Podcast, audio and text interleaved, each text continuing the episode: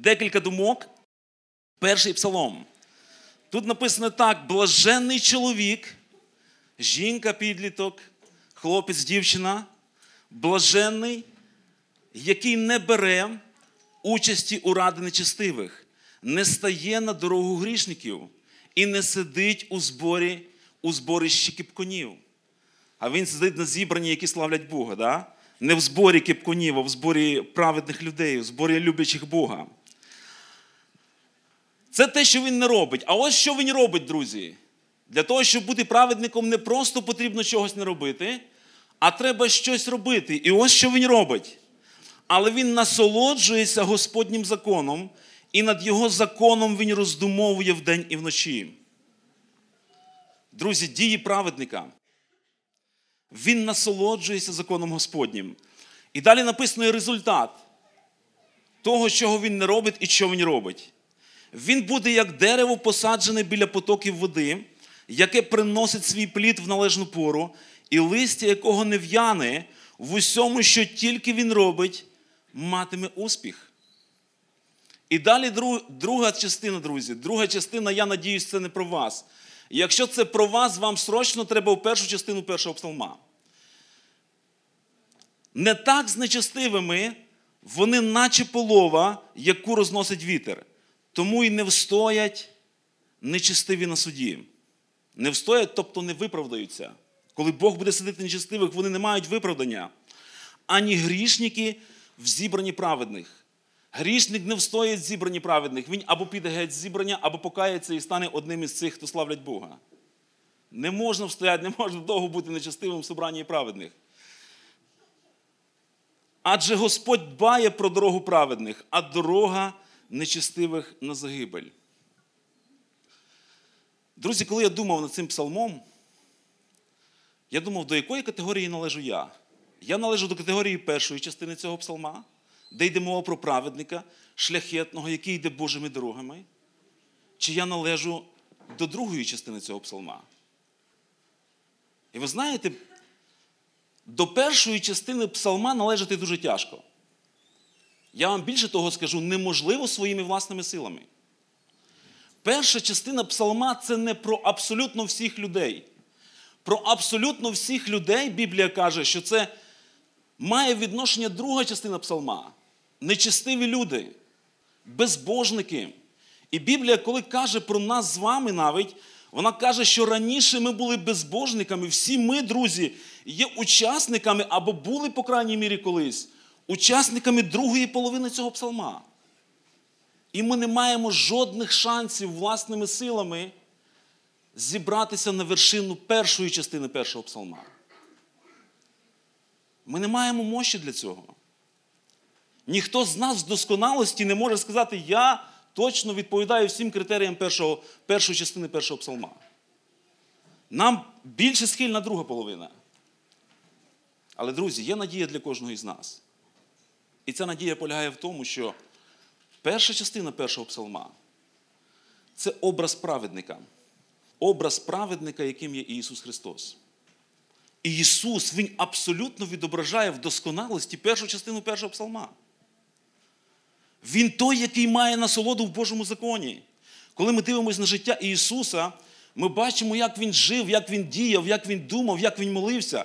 І всі ці речі, які відбувалися в його житті, вони чітко показували про те, що серце його направлено до батька. Він любить батька, він живе цінностями батька, він слухняний Божому закону. Біблія каже, що Ісус, Він є той, який втілив закон, який виконав його до кінця. І більше того, друзі, Він не просто сам виконав закон, Він виконав його для нас і з вами. Для того, щоб кожен, хто прийме Ісуса, для того, щоб кожен, хто повірить в Христа, покається перед Ним. Він був переведений Ісусом із другої частини першого псалма у першу. І це Євангеліє для кожного із нас. Ти не можеш зібратися власними силами і піднятися до першої половини першого псалма. Але туди може підняти тебе Ісус. Ісус для того, щоб підняти тебе туди, Він дорого заплатив. Знаєте, сьогодні країна наша відзначає День кіборгів. на Донецькому аеропорту, які захищали собою Донецький аеропорт. І вони там загинули. Друзі, але ми знаємо нашого кіборга. І ним є Ісус Христос, який собою, своєю кров'ю, своїм тілом захистив кожного із нас від Божого суду, який мав впасти на кожного з нас, тому що кожен із нас був у другій половині першого псалма. І для того, щоб Божий гнів не впав на нас, цей кіборг своїм тілом і своєю кров'ю захистив нас. І це благодать, і це любов, яка явлена кожному із нас. І тобі треба повірити, тобі треба почати жити цим, жити ним. І коли ми починаємо, друзі, жити ним, наше життя набуває зміст. Він відображення цієї досконалості. Коли я починаю жити ним, я починаю мати насолоду в Божому законі. Я починаю роздумувати про Божий закон вдень і вночі. Я не просто хвалю себе, я не просто думаю про себе. Я думаю про нього. Закон Божий, друзі, він змушує нас правильно думати про Бога. Він в правильному світлі розкриває нам Бога. Закон Божий спрямовує нас правильно думати про самих себе, хто ми перед Богом. Закон Божий направляє наші бажання, наші устремління, яке є в нас в серці, він направляє до Бога в правильному напрямку. І ми знаємо, що Ісус це людина, яка мала абсолютну насолоду в Божому законі. Він насолоджувався, він жив. Він жив згідно волі батька, і він мав у цьому насолоду.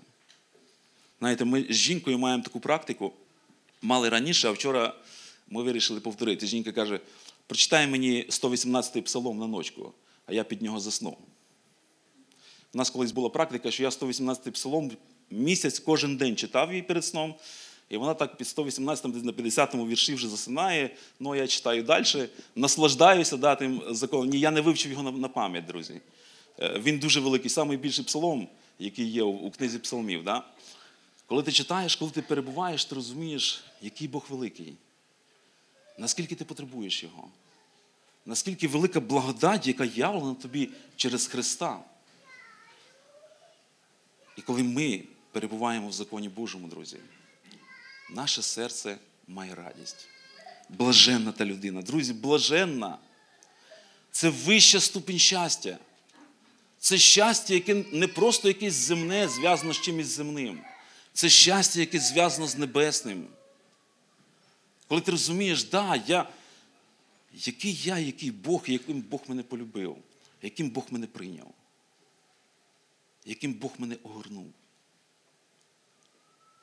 Наш маленький синочок, йому півроку. І коли ми з жінкою десь в іншій кімнаті і залишаємо його на кухні, він повзе, він не може ходити. Він може стояти чуть-чуть уже, але він не може ходити. І ви знаєте, що він Він повзе до нас. Він повзе. Він не йде. Я не знаю, можливо, ти сьогодні приповз сюди. Ти не прийшов, а приповз з душі приповз. Тяжко тобі було прийти. Друже, ти приповз у правильному напрямку. Ти приповз туди, де ти будеш чути Слово Боже. Туди, де Божа благодать може сповнити твоє серце. Ти приповз туди, де Божий народ поклоняється Христу.